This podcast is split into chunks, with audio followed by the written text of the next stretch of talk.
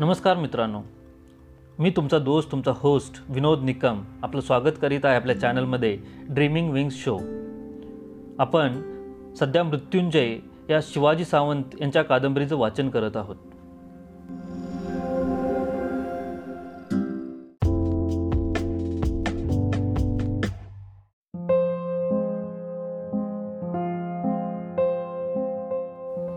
कर्ण भाग चोवीसावा. राजवाड्यापासून युद्धशाळा फार दूर होती. म्हणून आम्ही काही दिवसानंतर युद्धशाळेतच राहायला सुरुवात केली.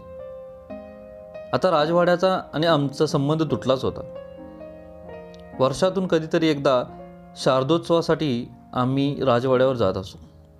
तेही युवराज दुर्योधनाच्या आग्रहामुळं. त्यानं आणि अमात्य वृषवर्मा यांनी आम्हाला फारच मदत केली होती. त्याला नव्याण्णव भाऊ होते पण एकट्या दुर्योधनाशिवाय माझी कुणीच कधीच विचारपूस केली नव्हती. मलाही त्यांच्याबद्दल कधी ओढ वाटली नाही. किती विचित्र होती एकेकांची नावं. दुर्मूर्ष दुर्मूर्ख अंत्यनार. नाही म्हणायला मला आणखीन एक व्यक्ती आवडली होती ती म्हणजे अश्वथामा गुरु द्रोणांचा पुत्र. किती सरळ आणि साधा स्वभाव होता त्याचा. एवढ्या लहान वयातही धर्म आत्मा पराक्रम कर्तव्य प्रेम या सगळ्या विषयावर तो किती सहजपणे बोलत होता. मिळालेला सगळा वेळ मी त्याच्याशी चर्चा करण्यात घालवी. त्याला माझं केवळ कर्ण हे नावच माहीत होतं. मी कोण कुठला इथं कशासाठी आलो याची त्यानं कधीच चौकशी केली नाही आणि म्हणूनच तो मला सर्वात अधिक आवडला. एके दिवशी मी त्याला सहज विचारलं तुझं नाव अश्वतामा हे जरा विचित्र नाही का वाटत तुला? लहान मुलासारखा खळकवून हसत तो म्हणाला बरोबर आहे तुझं.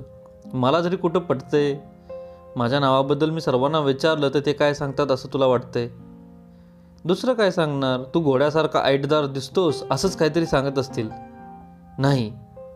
ते म्हणतात की मी जन्माला आल्याबरोबर म्हणे एकदम घोड्यासारखा किंकाळलो आणि म्हणूनच माझं नाव अश्वथामा ठेवलं आहे. पण मला नाही वाट पटत. एखादं लहान मूल घोड्यासारखं किंकाळणं किती शक्य आहे? पण खरं म्हणशील तर माझं नाव मला आवडतं. कारण माझे बाबा मला अशू म्हणतात. पण मी एकटा असलो तरच सर्वाधिकत मात्र ते मला अश्वथामाच म्हणतात. मलाही त्यांचं आशू हे नाव फार आवडलं. त्याच्या सांगतीत माझे दिवस मजेत जात होते. तो माझ्या कानातल्या कुंडलांना हात लावून म्हणे कर्णा तुझी कुंडलं दिवसेदिवस फारच सोनेरी रंगाची दिसतात रे. नगरातल्या कुठल्या सुवर्णकाराकडे जाऊन त्याला ह्या सोनेरी वर्क देतोस? माझी ही कुंडलं रंगविणारा तो सुवर्णकार कोण आहे हे मला तरी कुठं माहीत आहे. नाहीतरी मी त्याला सांगितलं असतं की या माझ्या मित्राला अश्वत्थामाला एक सोनेरी कुंडलांची जोडी देऊन टाक. फारच चांगला आहे तो. तो हसत म्हणे नको रे बाबा तुझी कुंडलं तुलाच लकलाभ हवत कानात सोनेरी कुंडलं पाहून माझ्यासारख्या पर्णकुटीत झोपणाऱ्या ऋषिकुमाराच्या कानच कुठला तरी चोर कापून न्यायचा. मग कुंडलही नाहीत आणि कानही नाहीत. आम्ही दोघंही खळाळून हसताना सर्व स्वतःला विसरून जात असू.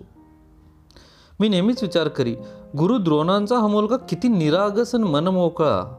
त्याच्यात नि शोनात काय फरक आहे? पण त्याचे वडील किती गंभीर निशांत. त्यांच्या मनाचा अंतच लागत नाही. की जबाबदारी ही माणसाला प्रौढ बनवते? की काही माणसं जन्मजातच प्रौढ असतात? तो युधिष्ठिर नाही का? सदैव गंभीर कधी चुकून हसेल तर शपथ. पण किती मानतात त्याला या शालेतील सर्व शिष्य? त्याचा भाऊ अर्जुन म्हणजे तर सर्वांचा प्राणच. जिथं जिथं तिथं अर्जुन. या अश्वत्थाम्याबरोबर जेवढं प्रेम नसेल तेवढं गुरुद्रोणाचं त्या अर्जुनावर आहे. अर्जुनाला ते एवढं का मानतात?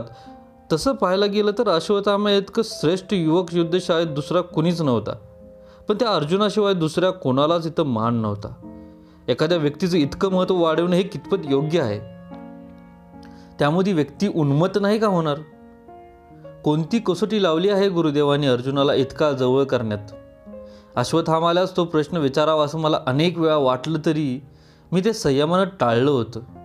न जाणो आपल्या पित्याचा अपमान झाला असंही त्याला वाटेल. म्हणून तसं मी त्याला कधी विचारू शकत नव्हतो.